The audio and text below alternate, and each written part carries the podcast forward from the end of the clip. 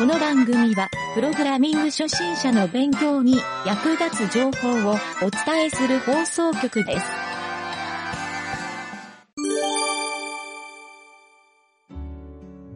いや私からはすごいぞ WebAR っていうことでなんか WebAR ってなんだろうみたいな話とか、WebAR ってどんなのがあるかなみたいなのをなんていうか、プレゼン形式で話していこうかな影織ちゃんっぽい。いいですね。で、まあ、こんな感じの章立てでっていう、まあ、そもそも WebAR ってなんだろうっていうのと、まあ、AR って言ってもいろんな種類があるんですよね。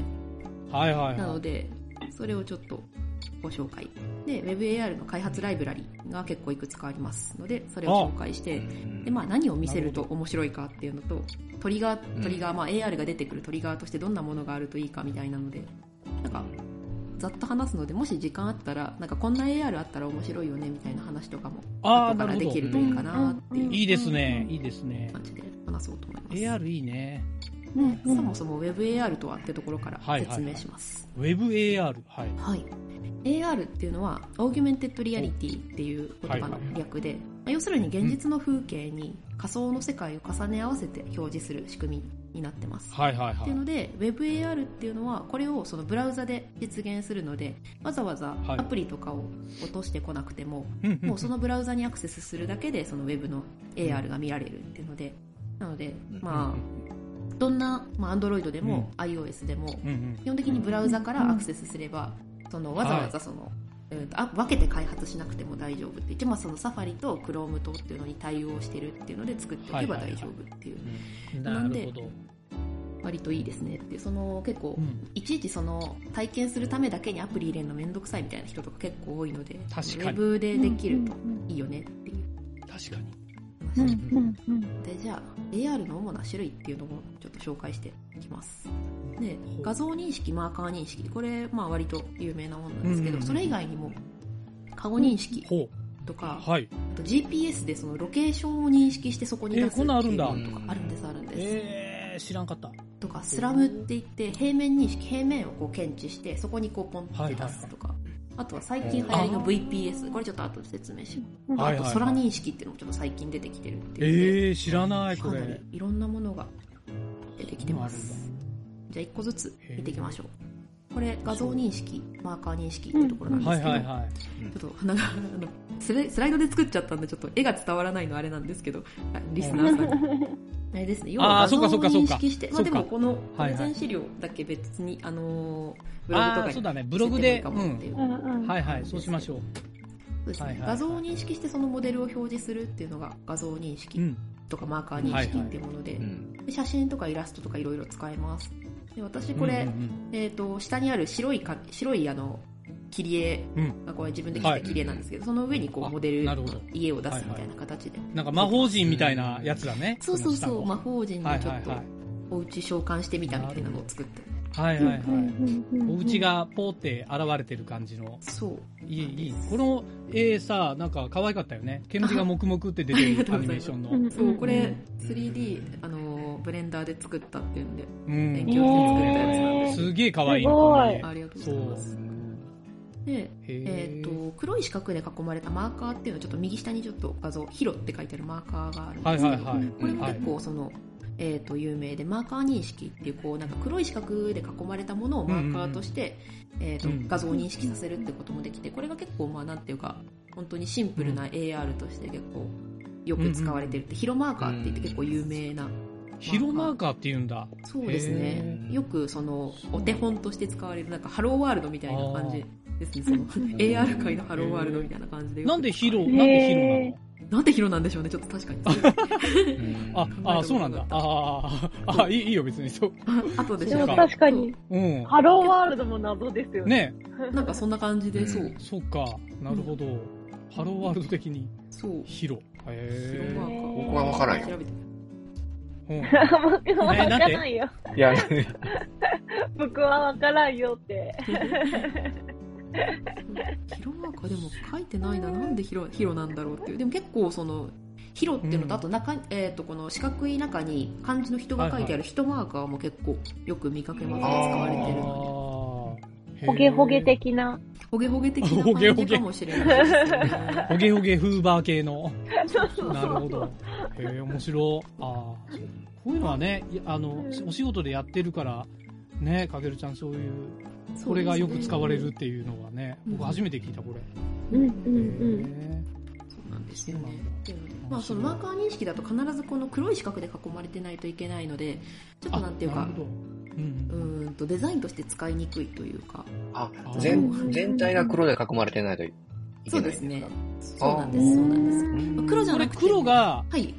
あ、黒が赤でもいい感じなの？一応そうですね、その特徴点を結局出してるので、あの、うんうんうん色のこの濃さっていうか、その、はいはいはい。グレー、えーグレースケールにした時にこう白と黒ではっきり分かれてるなみたいなところが見えればいいので、ああ、そういうことなんだ。その四角が、えー、と赤でも青でも例えばそれが濃い色だったらいいんですけど例えば同じ広マーカーで赤い四角で囲まれた広マーカーと青い四角で囲まれた広マーカー両方揃えるとどっちも同じものとして認識されちゃうのでそれは中に書いてあるものを変えないとダメですねあ、白黒で最終的には認識してるのが AR なんだ。そうですねそういう画像認識とかもそういうのも基本的にいいマーカー作るのはこの確かに。あれですね全部その特徴点を取るっていう風に作っているのはいはいはで結構そのコントラストがはっきりしたものを使いましょうっていう風によく言われます、はいはいはい。確かに。ああ、そういうことなんだ。そうなんです面白い。なのでじゃあ次に行ってみましょう顔はい認識、顔認識。は顔認識。これなんかあの私使ってる MindAR っていうライブラリのところがちょっと拝借してるんですけど、あの顔を認識してこうモデルを表示するっていうまあ、まんまなんですけど目とか鼻とか口とかっていうのをかなり細かく取れるんですよポジションを。うん。でそれに転送転送フローのはいモデルを使用してて確か280いくつとか260いくつかな？うん。の、えー、と顔のポイントが全部取れるようになってるので,、でここにこれをっていうのをこう指示するとそこにこうモデルをこうそこにフィックスさせてっていうので結構、うん。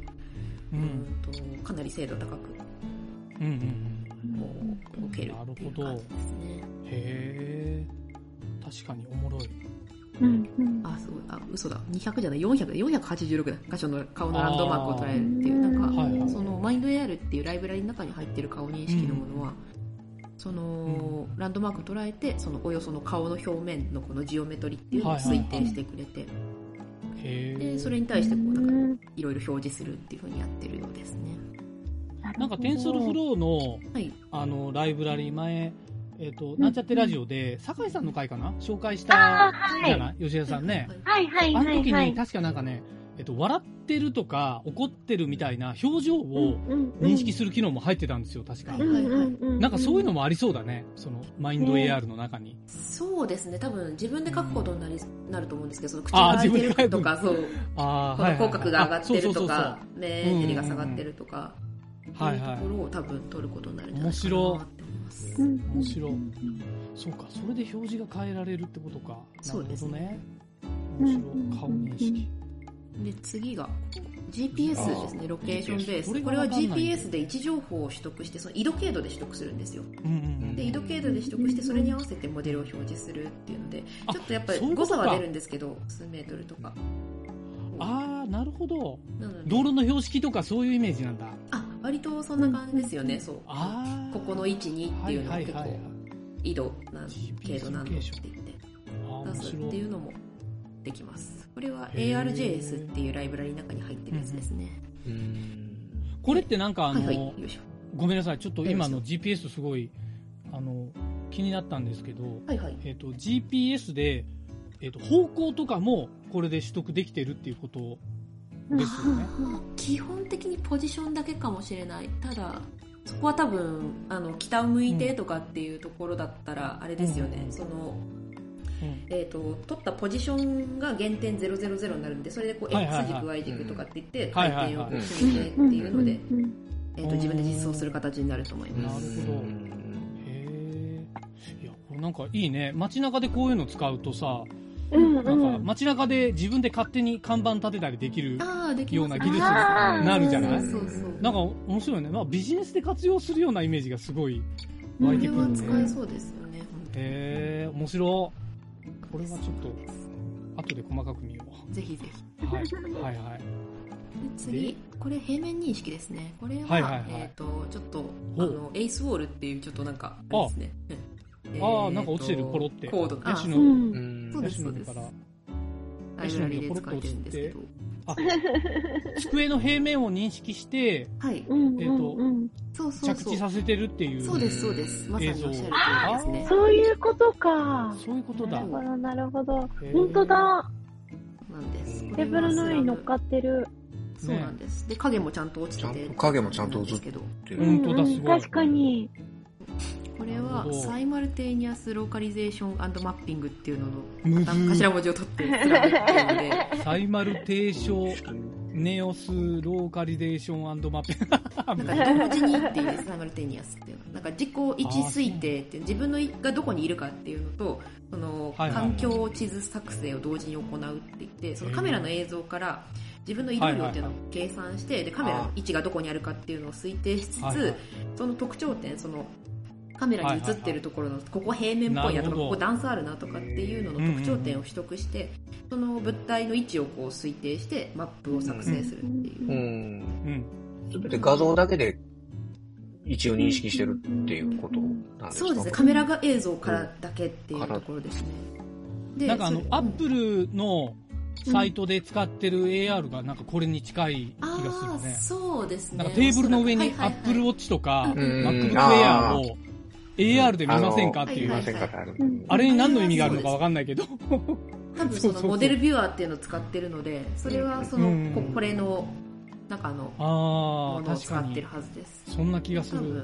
ちゃんとね、机の上に置かれてあったよ、アプローチが。そうですね、そう。かなりそう平面をこうしっかり検知してっていうんで、かなり超高精度な平面認識っていうので、スラムっていうのが今来てて、やっぱりその、平面にこうぴったり物が置いてあるように見えるとかっていうので、しかもその周りの環境の反射とかをそのモデルがこう、うん。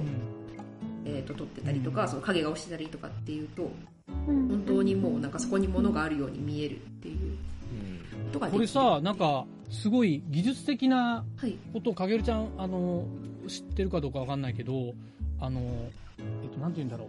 その、例えば机だったら、はい、机のヘッジ部分が映ってないと平面って認識できないんじゃないかなとかちょっと思ったんだけど、そういう技術じゃないのかな？意外と大丈夫ですよ。あ、まあ、ちょっとあのあずれることとかはあるんですけど、うんあのもうかなりあのここ平面って多分平面だけをこう認識しちゃうとちょっと変かもしれないですけどこう壁とかをこう映してとかっていうのでこうあ広くそういうことだよね。っていう感じですね。対比物があって平面を計算でしてるってことだよね。おそらくそうだと思います。なるほど。うん。そういうことかはいはいはい。なので結構そのカメラを動かしてみたいな感じになるのかなっていう、そのそれこそ今出してるその AR、Apple Watch を出すよとかっていうところのって、はいはいはい。多分最初にこう、えー、とカメラをこう振り振ってくださいみたいな感じに言われると思うんですけどはいはいはい。それは多分この平面を取得するためにこう境界をこういろいろ情報をカメラで取得してるんだと思います。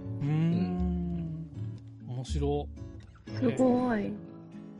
これはあの SLAM って書いてやっぱスラムって読むんですスラムって読んでますね。なるほどスラムダンクのスラムですなんか確かに。スラムダンク。はいわかりました。平面認識平面認識面白いなこうんれうん次のが VPS。あこれはこれ気になるねビジュアルポジショニングシステムの略称で、さっきの GPS の上位互換だと思って教えて、ほう GPS と、まあ、スラムを足して2で割ったような感じかなっていうので、これ、あの、今、看板が立ってて、その風船が飛んでいくと思うんですけど、はい。看板と風船が、あの、あれですね、3D のモデルなんですよ。あ看板も 3D のモデルなんだ。そうなんですよ。でしかもちょっと、木に風船がぶつかっていくの見えますよね。あの、紫色の風船をちょっと見ていて、いると、はいはい。ポコっていうあはいはいはい。これは木が実際に生えてる木なんですけど、そこにまるでぶつかってるように見えますよね。モデル、えっと。風船は 3D モデルで実体にはないんですけど、木は実際生えてるものですよ、本物。すげえ。3D 空間でこの手ぶれの画像で認識できるんだ。そうなんです。これはなんかもう本当はこう 3D モデルをこう最初に作っておくんですよね、このあこのな空間の。そういうことか。そう、それにぴったり合わせてっていうんで、そうまるでこう木にこうペッてぶつかるようにっていうので計算して 3D モデルの方を動かしてるっていう。感じなんですけど、これはもうかなりある地点に正確に高精度にオブジェクトを設置することができるようになるっていうので、それこそ例えば看板がこう、標識とかが立ってて、その標識のこう真下にこうなんか人が立っててとか、その標識の絵も動いてとか、そういうこととかもかなりできるっていう。ある地点を登録しておくっていうので。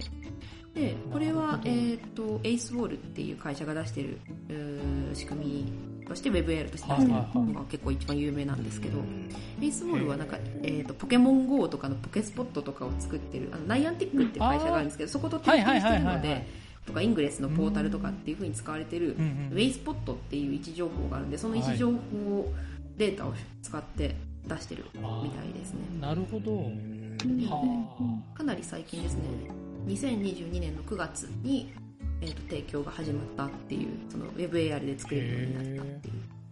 あ。すごいな。あ、じゃあもう実現してるんだ、この VPS っていう仕組みす。すごい。ただちょっとフリーのライブラリではちょっとできないっていうので、やっぱりこれぐらい高精度じゃあかなり商用利用してるう。んなんかもうここまでさ、リアルに見えてたら、はい。うんあの、映画とかで使えるぐらいの、うんそうですねうんね本当にそうだと思います。すごいな。へえ、面白。次が、あれですね、空認識。ここれは空、ねえー、と空を認識して、空自体を好きな画像とか映像で置き換えたりとか、もう空に好きなオブジェクトを配置できるっていう。ので。今これこれも何気球が飛んでんのかな？そう、あと空も実は画像で空すよ、これ、。も星空も。あ、星空を自分の好きに。あそうです、そうです。そうか。空をもうコンバートしてるんだ、画像を。そうですね、空をキャンバスにしてしまって、なるほど。検知してキャンバスにして、そこに対してこう、ポジションさせるっていう。ので、未来のプラネタリウムですね、これは。まさにそうです、そうです。うん、そういうことだで。きるんですよ。面白。で、これはその、えっ、と、エイスボールが2022年12月に新しく提供を始めましたっていうおので、ーかなり最新の技術。いいね。これをまさにあれじゃない？あの、AR グラスかければ、あの、うん普通の外に出て天体、えあーーそういう、プラネタプラネタリウムが見えますよ早見版みたいなできますうね。ん、そういうのもできるし、いい。ね。っていうので、夢あるね、これ。いろいろあってうんそうなんですよ。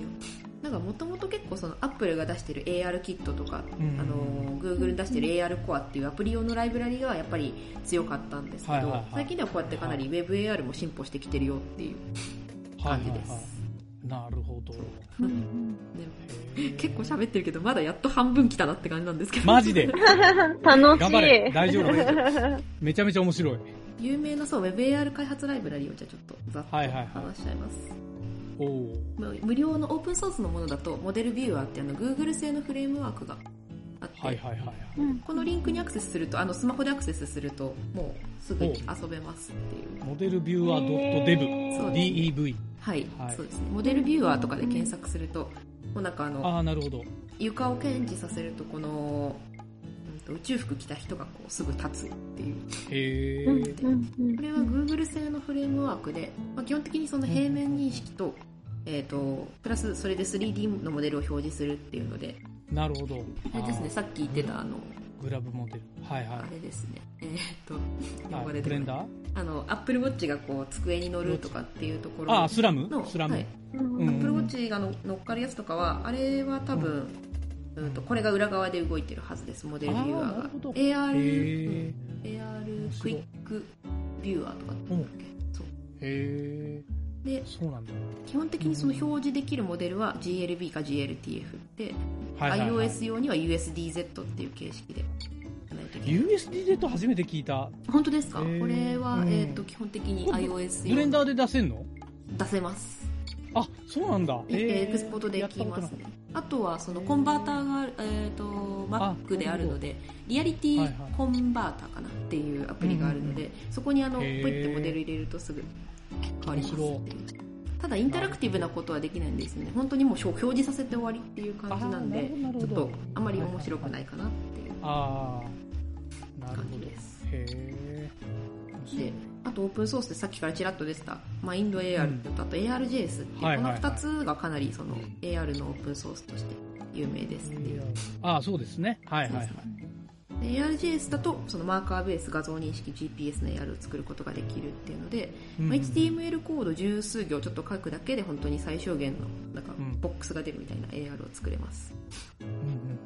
で、なるほどえ。ー、とマインド AR は、えー、と 3JS か AR A フレームを使って、はいはいはいで画像認識か顔認識の AR を作れますで画像認識かなり安定性が高いのでよく開発に使ってます、私もうーん。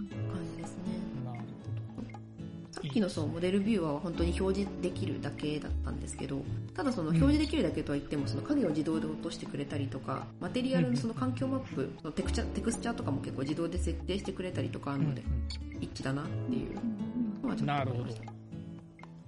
で有料版のエイスボールっていうのはとにかくすごいぞっていうので機能が豊富でうん。そう、はい表示の安定性がめちゃくちゃ一番何よりダントツいいってで、まあ、ただ個人で開発するにはちょっと高いかもっていうので私は結構無料のやつを使ってます。仕事ではまあスボールたまに使うことあります。なるほどね。はいはいはい。エースウォール。って。いうのであとなんかエアロオブジェクトとしてどんなの見せるかなっていうのはざっと,、うん。えーと画像で、まあ、ちょっと言葉で。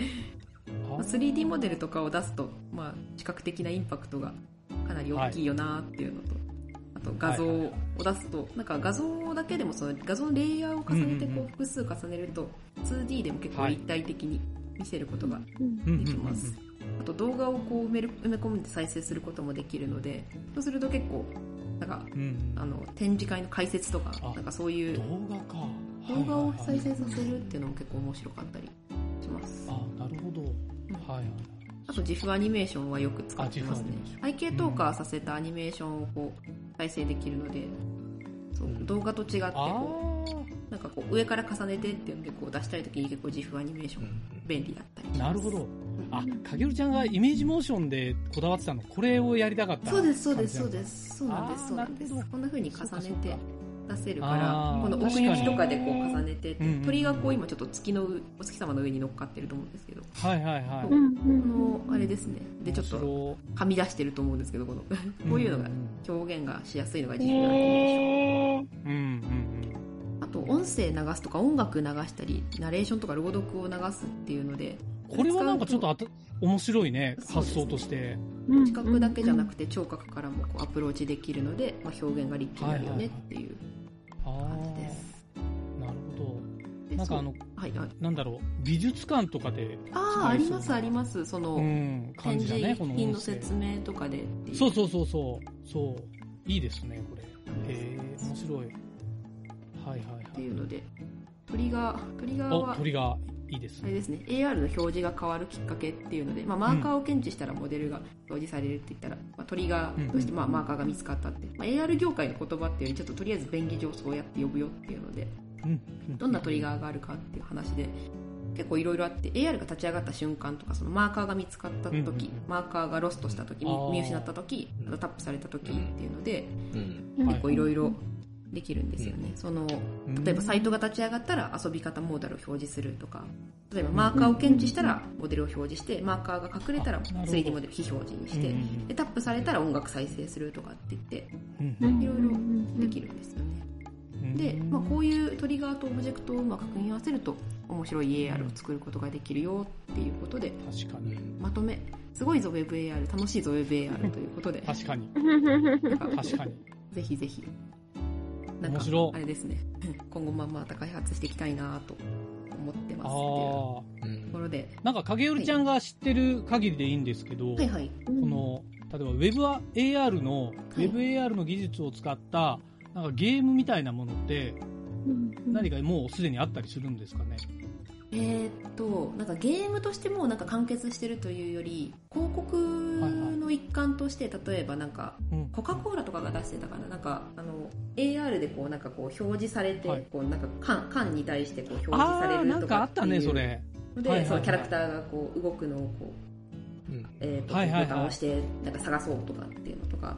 はいはいはい。あとはあれですねスカベンジャーハントって言ってこう宝探しですね、こうなんかスラムさっき言ったスラムのやつで例えばこう探すと、こうなんかイースターエッグが隠れてるよ面白それ面白い。クリックして見つけようって言って全部見つけたらやったねみたいな感じで。っていうのは見たことありますね。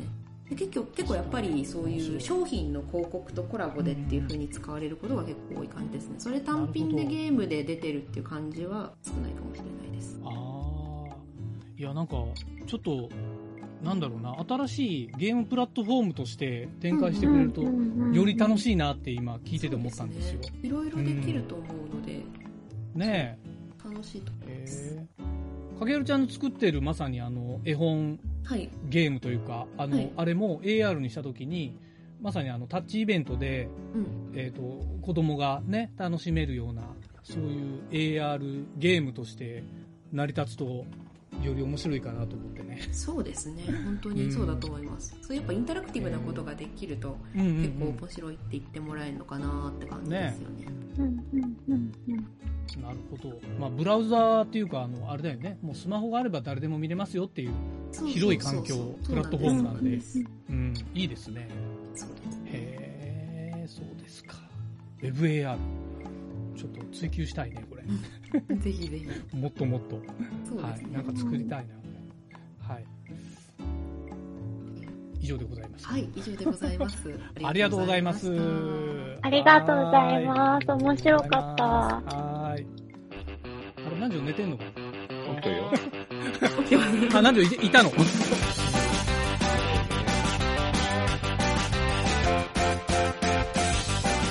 番組ホームページは、https, コロン、スラッシュスラッシュ、ミント、ドット、マーク、スラッシュ、ラジオです。次回もまた聞いてくださいね。